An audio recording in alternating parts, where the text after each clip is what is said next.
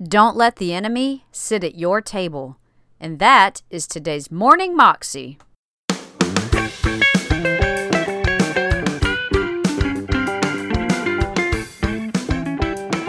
Welcome to the Morning Moxie Show.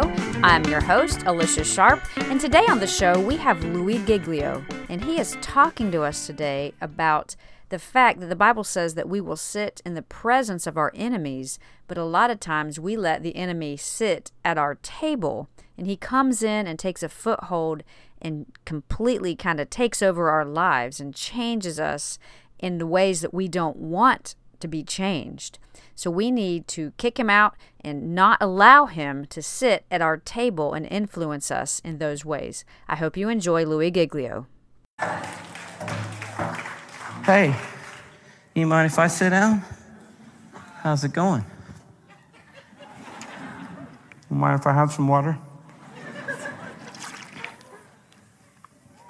What's up?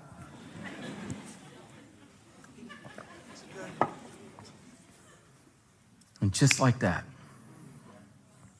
you or me let a killer sit down at our table.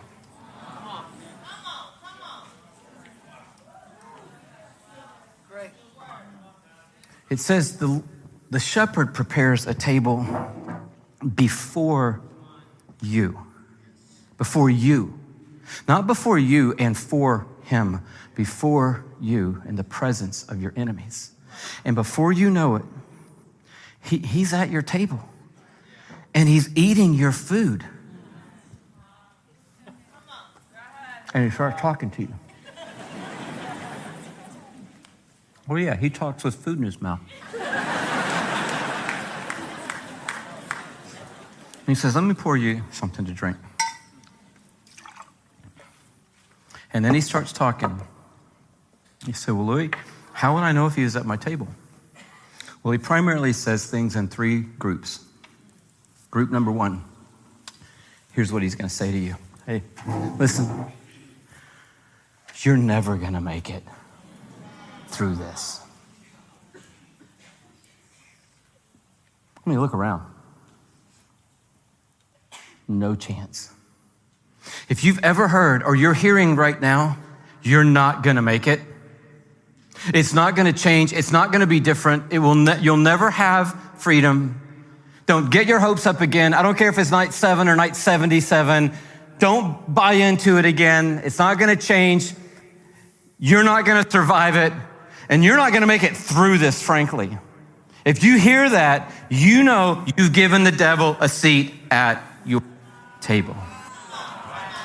The second major group of things he says, second major group of things, so you know how would I know if he's at my table or not?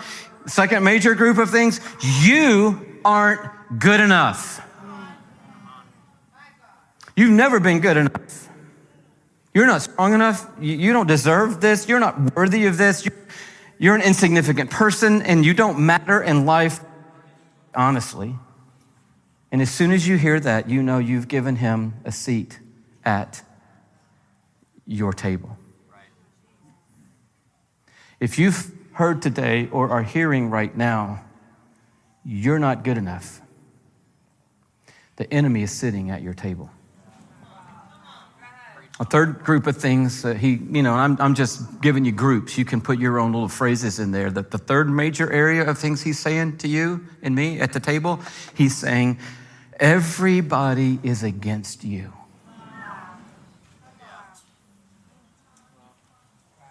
Do I need to go on? You know, no one at work likes you. You know, all the people at your school, no, no one likes you. Everyone tolerates you. You know, everybody's out to get you. Everyone is out to get you. Did you notice when you came into work today that Larry didn't even look up from his laptop? He's out to get you. He hates you. Now, come on.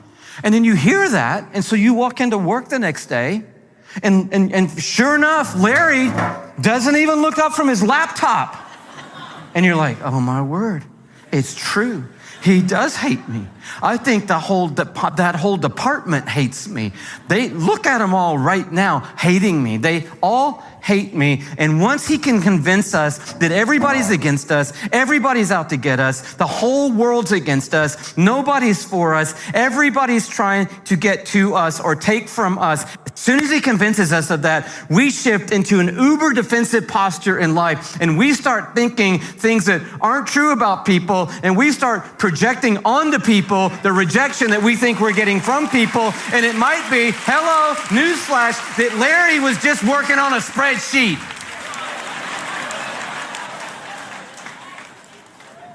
You're like, no, Louie, there, there really is someone at my workout to get me. And, and that could be true. They're, they're telling your supervisor things that aren't true. They're, they're jipping you and your opportunity by lying about you behind your back. They got the promotion because they told someone something that wasn't true.